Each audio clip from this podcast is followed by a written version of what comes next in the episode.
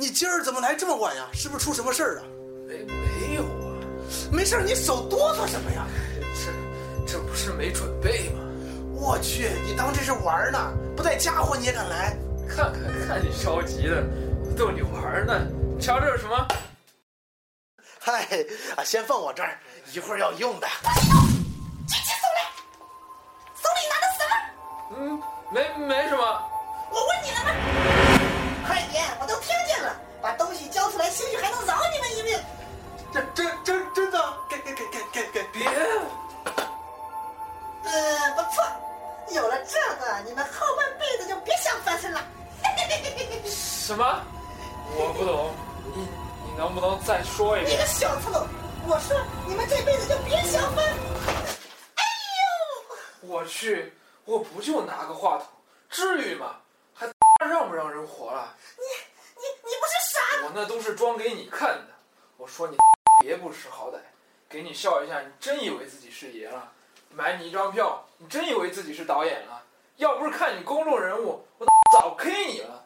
随便凑几个人就来拍电影啊！随便拍个电影就能去上院线啊！随便加个效果就他三 D Max 啊！你真以为我傻？你你们到底是干嘛的？您给我听好了，我们是聊天的。烂片是粪，好片是粮，我们只挑粮食不挑粪。有时粗粮，有时细粮，类型不同，但价值相同。过去和现在，现在与将来，我们只推荐志同道合的人。穿越黑洞，进入五维空间，看着现在发生在过去的未来。你们吵够了没？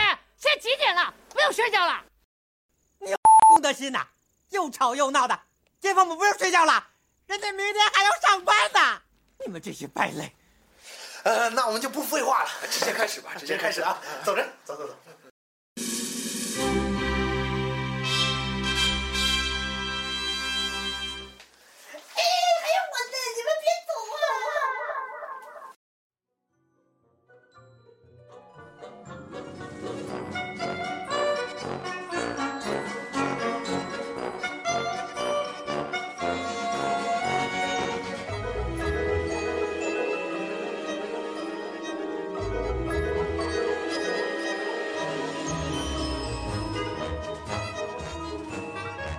Hello，大家好，我是大大木。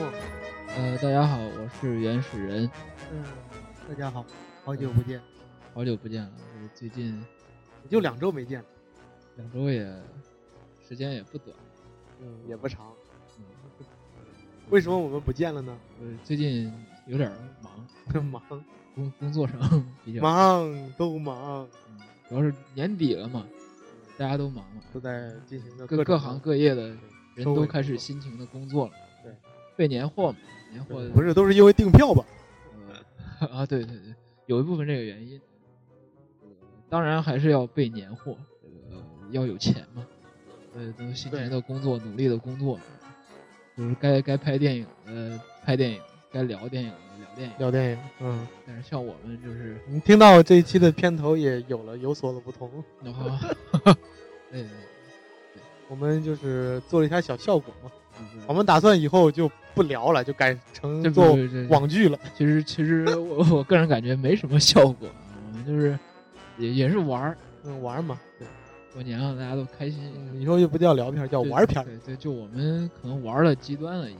对你说咱玩呢，但是有当下有一个牛逼的人玩的比我们牛逼，比较火，对所以所以我们就、呃还是那老美嘛，这一期就决定不讲什么这个老片子，因为这个讲一片子期当下最热的，而且呃，很多人相信都还没有看，听说过但没有看到的一个片子。但是相相信有一些比较极端的观影，像我们这种观影人群已经 就是第一时间就看了。那连奥巴马都已经宣称让去看了，一定要看一看。嗯你看看，因为这是索尼影业就是做的这个片子嘛，嗯然后之后被这个呃被有些人用黑客给黑了，说不让它上映，结果他给取消了。然后奥巴马又出来说，为什么要被一个什么帝国主义统治恐怖主义的一个什么？你说让不让上映，我就不上映，我偏上映。这其实也是我我感觉也是一种超级牛逼的营销新高度！可能是炒作吧。如果作为我们大众，连连美国总统都跟着炒作了，这看来这个片子是不看不行啊。这个跟美国的这种崇尚自由主义的对，正好契合了那个奥巴马总总统所说的那我我觉得这部影片呢，就是全世界各个国家目前也只有美国敢公开上映。中国现在不是走什么营销政策，各各种什么营销，但是这种营销的充满整部片充满恶趣味，然后一部非常有料的美国喜剧，这在营销史上我跟你说达到了极致，最起码足以是名留青史，名留影史，也不史留名史，也也不至于，也不至于。说不定都能引发第三次世界大战。其实我个人对这部影片感觉呃一般般吧，没有特别的去去崇拜它。但是没说影片内容，但是就说这个影片给就是在它上映之前到现在，啊，给大家带来的那种喜悦。就是我觉得为什么这个很多喜欢看电影的人都喜欢看美国的电影，因为它这种有使都使到了一定境界。也不是使到，它有这种极端比较极端的幽默的方式，它可以去调侃世界上任何的一个人，而不考虑后续的这些问题。对，这叫什么？气炸一个人，然后就是让全街全世界人都就。我觉得这就是当你就是得不到一个东西的话，你就去就非常羡慕这个。为什么很多人就说美国特别好？因为这个这已经是言论自由到一种 对于我们来说，我们现在这个是非常触不可及的一个。对，这个片子的名字就叫《采访》，采访，嗯，叫 The In interview。Interview。呃，但是这个国内的翻译呢，就是是直接翻译成了他这个剧情的本身的这个主人公对对对就叫刺刺杀金正恩，对对对 金三胖。金三胖，三胖。嗯，听了这个名字，大家都想去看一看。嗯最起码我觉得这个知道他这个人的应该都会去看。这部片子可是朝鲜痛批的一个片子，嗯，这这是看来的第三次世据界大战说据说黑客攻击的应黑客应该就是肯定是朝鲜的。指使的。嗯这这个片子的导演是叫艾文·戈德堡、啊，塞斯·罗根，这两个塞斯·罗根是这其中的一个主演嘛，就是演的那个戴眼镜的制片人那个，哦，就就他。哦，哦对对，他是自己也编剧，他也拍过很多片子，他是身兼呃演员、编剧、制片、导演。当然，他最出名的还是做演员吧。嗯，然后他，我特特别给力啊，他呃，我印象比较深的片子呢，就是世界末日，呃离比较近的一四年的嗯就世界末日，因因为他也是呃世界末日的编剧，然后也是世界末日的一个应该是合作导演，哦然后他世界末日的主导演还就就是这一部采访的导演是同一个导演，从他的那个就是呃导演风格，还有他的一些片子来看的话，他就是走那种荒诞的喜剧，然后呃对对对。看似荒诞，但是在字里行间当中都透出了一些令人就是令人有同感的一些心态吧。而且他他的影片呢，有的时候，呃，虽然我比较喜欢他的《世界末日》啊，但是我在看这部影片的前二十分钟，说实话，我真没看进去。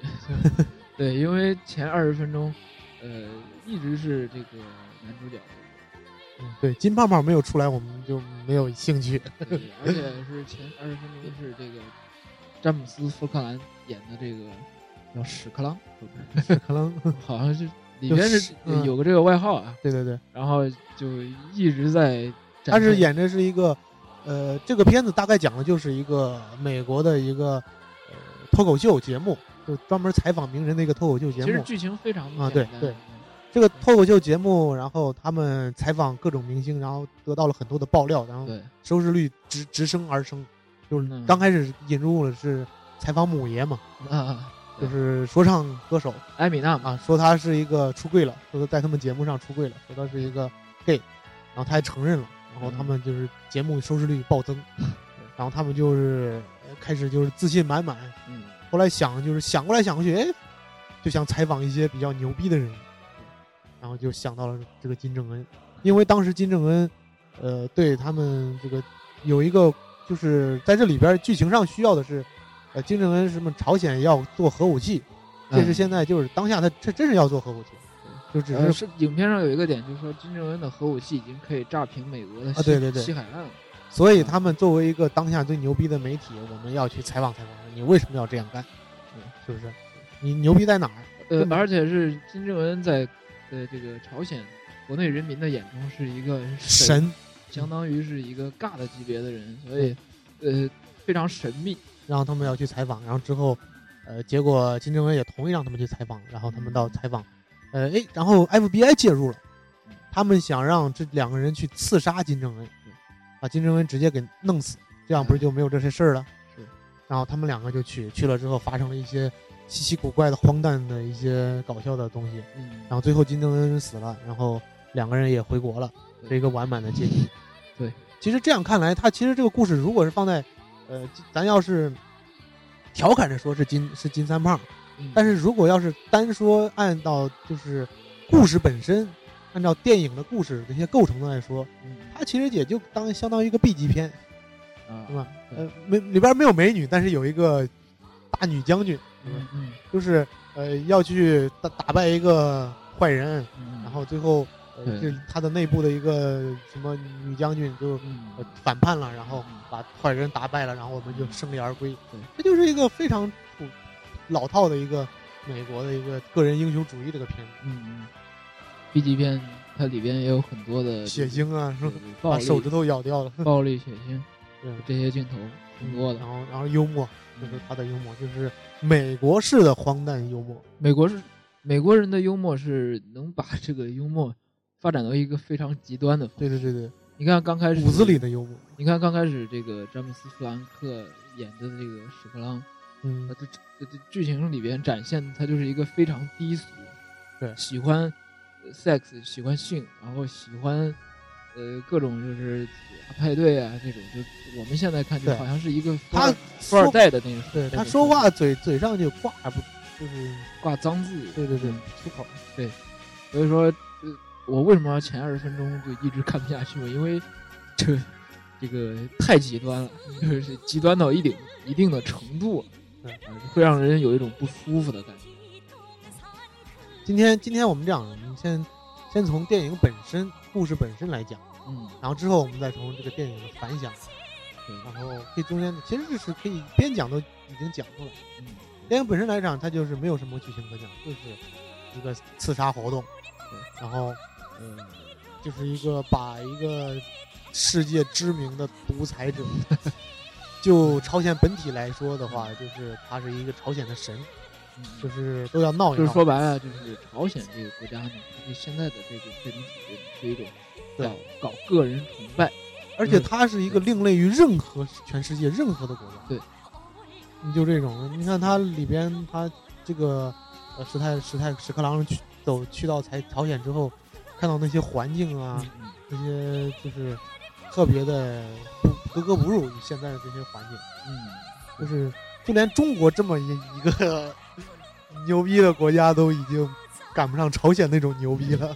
对，这种态度，就像这全世界就好像各个国家，包括中国在内，都没事儿有事儿没事儿都在调侃调侃金三胖。对，就是连我们就这种普通人民大众，我们都挂嘴边三胖三胖的，所有网民，对，三胖一点儿都不生气。我觉得我们现在就是一种旁观者清的一个角度，对，就因为我们置身之外，我们不在朝鲜，然后我们的生活状态，呃，不像他那种生活状态一样。呃，国国他们国家，呃，朝鲜怎么说呢？现在肯定是，呃，不是很富裕的一个国家，对吧？然后，但是他们有金三胖，对 对，作为他们的一个精神支柱，对，其实这个电影本身其实也是给我们探讨了一些，呃，它虽然是纯粹的恶搞，嗯就是其实就当一个恶搞的视频来看也一样，嗯，但是呢没有，你看似没有任何意义，它其实就薄薄的一层，但这一层也说了很严重的东西，对，就是什么是独裁者。你看到最后，他去真正采访金三胖，金三胖把三胖给吵哭了，说哭了。他其实，在呃，虽然可能这不是三胖本人，但是他在戏剧里边，他演的这个人呢，就是我虽然是大家都把我至高无上封为神，但是我是有自己的苦衷，我也要要有当年儿时的、呃梦想一些快乐。嗯但正因为我身处在这个国家，嗯然后身处在朝鲜这种政治生态、政政治环境当中，我没有办法。我的爸爸是，呃爸爸还有爷爷嗯都牛逼，我必须得继承他们的衣钵。到嗯你看他中间有一段在吃饭的时候，嗯，说着说着就非常激动对，就说我们大金王朝，对大金家族，对，他也是一种，其实反映到这个我们现在的就是中国的环境上也也特别，就是他不就是我们小的时候就是一些呃二代们、富二代们，看似华丽的，有些富二代啊，看似华丽的什么身价啊，什么有车有有有美女有房，但是他们也有自己的苦衷，因为他们生在这这种环境下，所以他们也没有办法，将来也要继承家里的这些财产，也不能就是呃挥霍了。对说到这儿我就又想到《教父》了，对对对对，呃，麦克克里昂就是为了，他是没办法，因为他当时他哥哥死了，本来这个家业是要继承在他哥哥的，但是他哥哥被其他黑帮老大害死了，所以没办法，最后这个重担就落在了他的头上。然后他父亲就直接说，他说他最不希望这个家族的这个继承继承在这个谁身上，就是小克里昂身上。所以说，很多人是被逼无奈。这样也能反之，这两个去采访的人，他们也是有一种被逼无奈，就他们生活的处境，这种媒体在美国，就是必须得有像，就是包括现在中国的这种形式，就是必须有炒作点，不管什么样的人、什么样的阶级、什么样的东西，我们都敢说，我们都敢放。其实说是大家是因为公平，大家要去敞开胸怀去聊，其实是也是为了个人利益，也是为了自己自身。就包括奥巴马，我我感觉奥巴马非常支持这个片子，就是支持的不是因为这个片子是嘲笑三胖、恶搞三胖本身，而是支持的说他在里边讲了很多的实话，就是一种真实的状态。虽然看似很搞笑、很荒诞，但是它恰恰反映了就是一种真实的放大。其实人都是这样想，如果给你个机会，你真真是去干，去给采访的，就是采访三胖，嗯就是说人都是赶鸭子上架。这种东西，你说是丑化金正恩，其实反过来也是丑化这个、嗯、美国媒体本身。这样反而你越想越深，你觉得这个片子还挺有趣儿。嗯就是对金三胖的丑化，以做一个线索吧，来牵出另外的一些线，包括他中间那个史特朗说的一些话，一些引用的美国的一些故事，都能来说明是美国这种媒体环境的对人的一种就是一种无所谓了，不重视人权，不是说自由才是人权，而是说有些事情是不该摆在台面上讲。这种、他们可能也不含蓄吧，就是这种反而不是太，呃，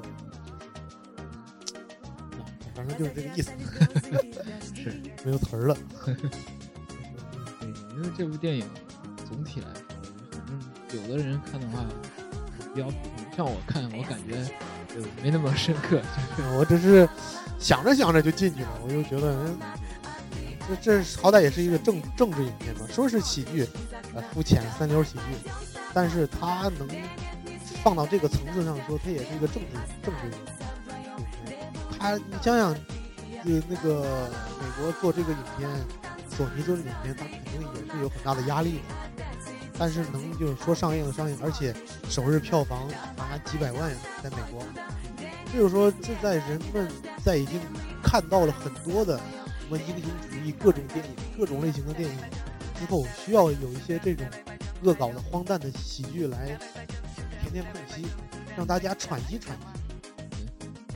不要是啊，大家都是一味的就是啊，什么都是正能量，什么都是这那的，这种有这种片子存在也挺让大家感觉挺舒服的，挺好玩的。就是偶尔来一部这样的片子。对对对，偶尔来，不能天天拍这样片子，那都把整个观影这个环境都拉低了。嗯，对。这种片子就是、呃拍完一部之后，大家能把它当做茶余饭后的谈资。对这也是我感觉也算是本年度最谈资最高的一个片子。就娱乐性，娱乐性。我感觉是直逼那个呃那个叫什么呃穿越穿越的那个星际穿越星际穿越。当然是热度上，啊但是但是这个剧情，你想想金三胖为什么这么紧张？那那其实金三胖就不需要紧张。二十四小时你看过吗？那美剧，它整个这部剧的就是讲了一个怎样刺杀美国总统总统的总统指南，是吧？奥巴马也没说要禁播呀，嗯对吧？这就是呃，其实这个自由度在世界排名第一的国家，是吧？就是都能这么去干，那呃金三胖呀，其实紧张也没有什么用，就他能敢，奥巴马能敢把这个放出来，我就不怕你紧张。对还有这个自信，看看这一个片子，我们都聊到就这个国与国之间伟这些当官的，就是伟人与伟人之间，好歹三胖也是在朝鲜是个伟人，当然我们也是扯，毕竟我们不是学政治出身的，不是政治家，我，们就是对，这哪哪天像这种片子，我们得请一个搞政治的朋友过来聊聊。我们只只是一些个人的看法。你看这这就是电影的妙处了，就是他能把政治给牵进去。你看中间还有那个我比较喜欢那个桥段，就是牛仔很忙了。啊啊，就是呃这个那什么制片人想去采访三胖之前，就是先没，他已经当时约了，就是要去采访，对然后他一个人去了，去了之后，呃，约好的见面地点，然后他到了之后才发现，呃，人没在那儿，只是给他捎了一个信息，啊，那说那是中国嘛，嗯，就是说他去中国，呃开始放牛仔很忙，当当当当当当，然后有零星的中国元素，烤鱼啊，呃堵堵在那个火车上，嗯然后还有郑州航空的镜头，啊，我靠，挺惊讶，嗯、也挺这是算不算植入？应该不算，也就是一种小讽刺的那种幽默。嗯，其实也没讽刺。其实我看这个网上有影评说，说有人说这一段刻意的，就是呃恶搞，呃也没恶搞，说是有点这个有点丑化中国的这个形象。嗯你看这个拥挤的火车呀，还有一些这个不太好的周边环境啊，在影片中展现。但是刚好相反，我个人觉得呢，这段其实就是展现了中国挺好的一面。你看，这个火车制片在火车当中，然后这个他身边的这些，就就是跟他一起坐车的这些乘客，对他都是挺友好的啊。最起码这是吧？你不能说，呃，国外的人拍了一个中国非常破旧的火车，你就说是不好。这是中国，确实是中国的一个现状。你看我们你，看我们现在坐车回家，百分之五十的人还是在坐普通车，。就连我今天都现在还在订挂着订票，我没订上票。我我到现在也只是订了一个硬座而已，那上面拍的已经是卧铺了。啊，你看看，所你看看，所以说这就是现状。对对，我们不能说啊，别人拍了一个，说你我 我们自己不能讽刺，我们自己也就也就算了，别人讽刺，而且他这真的不算讽刺，你没见过那种真的讽刺讽刺的那种 讽刺，而且人家这部影片，它的主角也不是说要拍中国，中国只是一个引子而已。过程，人家这是一种，这是一个搞笑片，对知道吧？这个搞笑嘛，你得都有东西才能搞笑。嗯，你要说这种是讽刺，那我就想跟这个网民聊聊。我说，那你要说这种都是丑化中国人民，那你再看看什么呃优酷、土豆、爱奇艺上那放的那些那些低级的秀下限的自自制电视，那那些东西嗯，是不是丑化？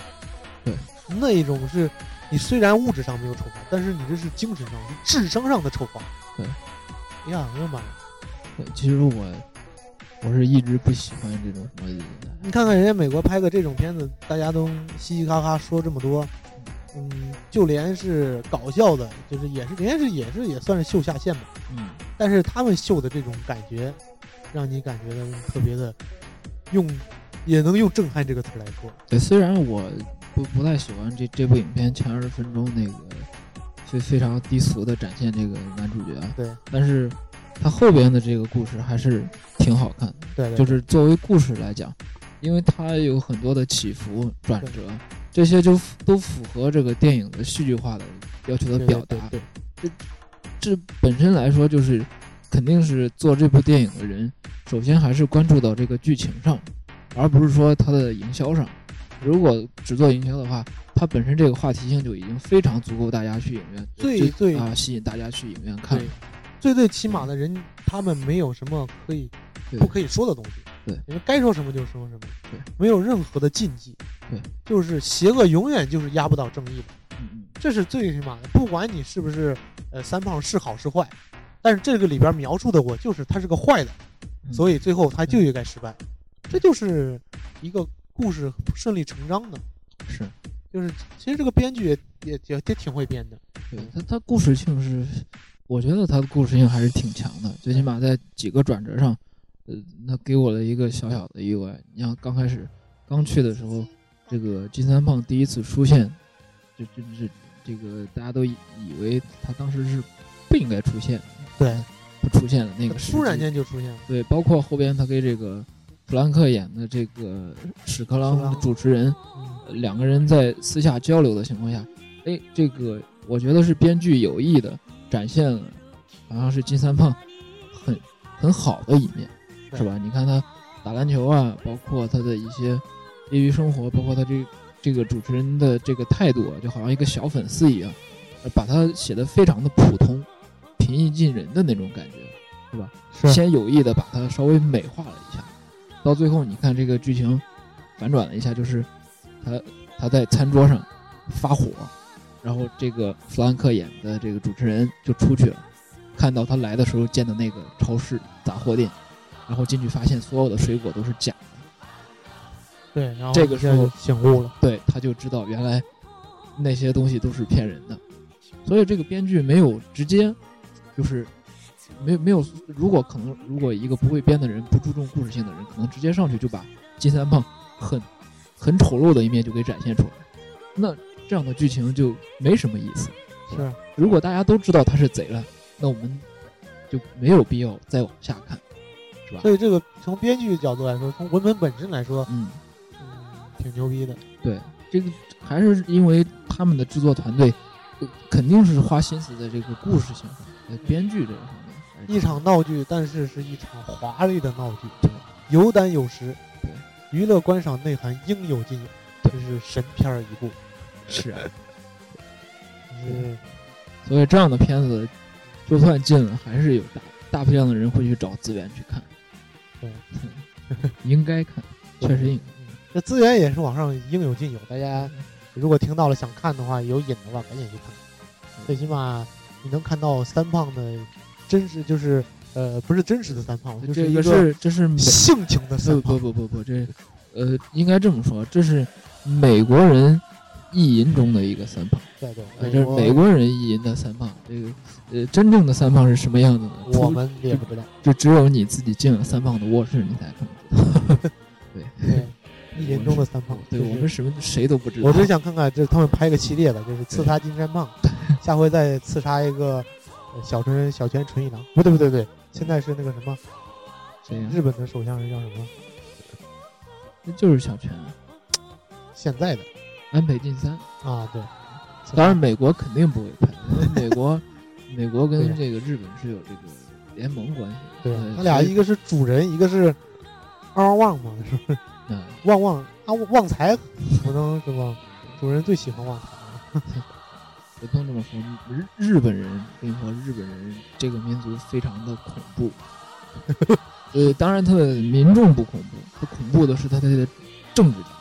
对，对他他是那种阴谋的那种政治家，你知道吗？就是我不跟你明着来，我就给你暗着来。你虽然看他现在服服帖帖，对美国服服帖帖，但是日本这种国家，如果有一天他有足够的实力可以去打垮美国，他绝对不会再那个什么。你你你看他之前的就知道了。那中国在古代跟日本的关系就相当于，就是不是中国的很多文化就就是美国相当于是日本的祖先了，对吧？但是最后你看日本就稍微有点那个什么就就就侵略侵略中国，是吧？就是说他这个国家的民民族的这个特性就是这样，是啊所以呃，怎么扯到日本上？因为你没办法，韩国你必然会扯到日本、嗯，马来西亚这这咱周边的这一商圈儿嘛，这些嗯圈儿。你没发现，其实如果这样想的话，美国拍这个片子，在调侃金三胖的同时，也是敲了敲中国人脑袋一下。嗯，他能这么胆大的用三胖那边的话，就是你胆大妄为，敢说三胖。三胖为什么这么牛逼？啊，你美国拍个片子，我就敢黑你，因为他有一个背后强大的，这就跟地理，这就是从地理位置上来讲。嗯我们地理老师都说了，为什么，嗯，就是美国不是三，就这个朝鲜这么的点儿大，美国人还不愿意打。这历史老师又讲了，为什么朝鲜战争是吧？中国还要去帮助朝鲜，还有越南战争，所以说是吧？也也不光是地理上，然后中国呃解放的时候跟这个韩呃跟这个朝鲜签订的有一一个协议，就是军事上的这个具体协议我不太清楚，但是我知道就是如果这个朝鲜打仗的话，这个中国我咱们国家是必须要派部队的。对，这是一个协议规定，就是是从中国本身也需要派的。呃，但但是这有这个协议的情况下是必须要派，是必须。所以说，中国你们看一直在这个调解美国跟朝鲜的关系是为什么？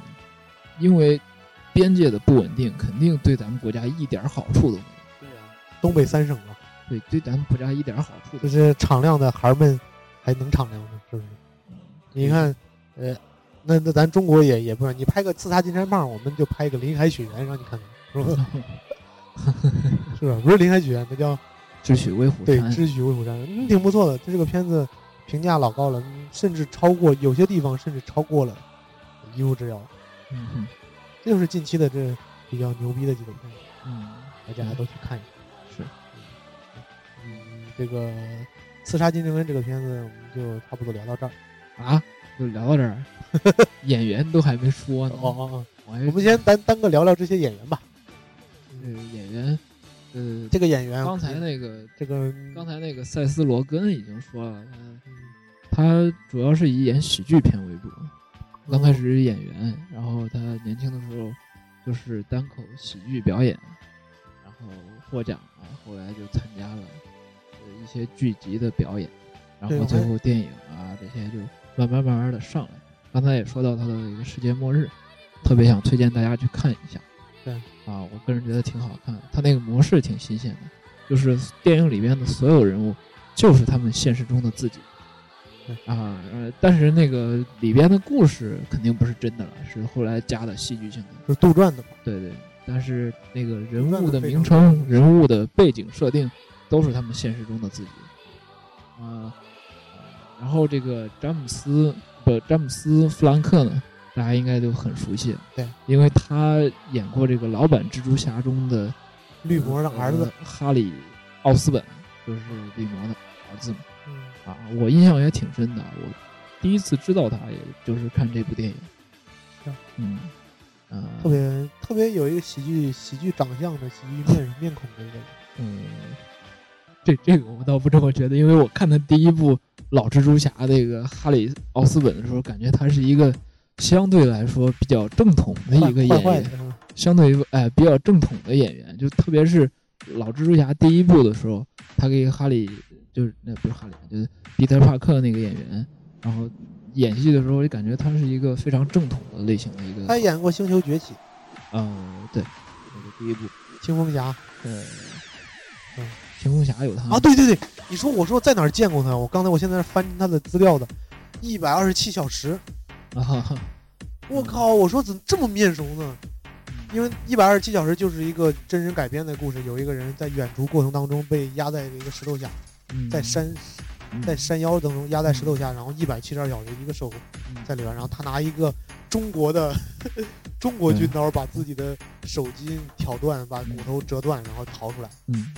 一个求生的故事。这个片子特别棒。啊，对我说的他嗯，这个表情，对他刚开始给我感觉非非常正统，呃，当我看到这个世界末日，第一次看到世界末日的时候，呃，真是惊到我了，我就感觉哇，这这人能就是一个高富帅一样的人物，把屌丝演的这么淋漓尽致，我觉得太屌了。他也是个量产，也是个大咖呀。嗯你看翻翻他的阅历，他是几年这些年拍了很多的片子，嗯，你一年都能好四五部，是。真是中国的不是不是，不过在在美国来说，这应该挺普通的。美国一年的电影的嗯，生产量非常大我刚想说他真是一个美国的谢霆锋啊这个，KPI 无数。你看嗯，这个可以看看他的片子，就是挺有一个风格的，就是他立马脸儿脸儿还行，那当然演技也挺好，嗯，演技挺好。嗯嗯虽然跟小李差点儿，但是他这场演出也有点像小李那个呃《华尔街之狼》的那种丑丑陋的那种演演法。嗯，丑陋的人，然后这个片子挺好，嗯，大家没事看看看看呃三胖，嗯嗯看看这个三胖是怎么样嗯，被美国人给刺杀的对，还有还有那个女警官，啊，对里边的那个女警官，女警官是一个澳大利亚籍的，丽兹卡潘，嗯，我第我第一次知道她是看就是《贱女孩嗯》，大家应该看一下那个。那个片子，呃，一般般吧，属于那种美国的那种比较青春类型的一些电影，就是一一一几个女孩儿，然后在一块儿撕逼，有点儿有点儿像这个。其实这个片子也有删减啊，嗯，这部片子里还有删减呢。对啊，你最后的时候三胖呃灰飞烟灭的时候，就是被炸炸的时候，嗯不是有一个高速摄影摄影机的慢镜慢镜头嘛？升格，然后三胖的脸还等到烧到三胖的脸的时候，是一个雾气过去了。其实原版的想的是让三胖的脸融化，但是这这怕激怒这个朝鲜人民，所以说还有中间有很多的那些徽章啊，都能用特效来掩盖，就是说是就等于说是本片只是用运用了一个金金正恩这个名字。再说他本片是咱们翻译过来叫刺杀金正恩，他其实就是采访，也没有说是啊对里边有金正恩。嗯就只是用这个名字而已。但是里边的一些装束啊，都是大体一样，但是标志上一些明显的地方都是不一样的。嗯，仔细看一下，它都是给改，就是索尼后期给改、给删掉、改掉的。当然，它这整部影片只是一种影射，对对对，嗯就是影射。其实不可能用真的它。改掉也是挺好的，我就感觉嗯这样能让大家更去看故事本身，更去嗯呃看这个喜剧，娱乐这个喜剧，而不会上升到什么太高的层面。呃，这部影片本身呢，我觉得就是一种调侃，啊，调侃一个人，调侃一个国家，啊，就是以美国人的这种方式，以他们那种崇尚崇尚自由的这种态度去调侃一个搞个人崇拜的一个国家。其实这整部影片呢，就是一个非常有娱乐性的一个一个。意淫大片儿，对，就是美国人对对于这个朝鲜国家领导人的一个意淫。整部影片透露出来的就是这样的气质，然后最后啊，在美国人崇尚自由的这个自由女神像的这个火炬，把这个金正恩给点燃了。啊，我觉得就是这样一部影片，大家看的时候就放轻松去看啊，放轻松。它就是对，它就是一部娱乐片，为什么没没有什么太深的深度啊？有深度的话，可能就是你看完之后特别有感触，你个人会有点深度。但是这部影片，我个人觉得，好莱坞就是把它作为一个纯娱乐性的电影。没事儿，人家就是也闲着闲着闲着吧，闲着调调调侃调侃。如果你想看的话，提前先想看这个这种风格类型的，你可以就看之前说到的《世界末日》。对啊，我觉得那部如果把这两部片相比的话，我还是更喜欢《世界末日》，嗯，因为它那个角色更丰富一些，而且我觉得那个故事性，那个故事更好看。啊，这个故事毕竟牵扯稍微一点政治化的东西呢，还有娱乐性就稍微减弱了一些。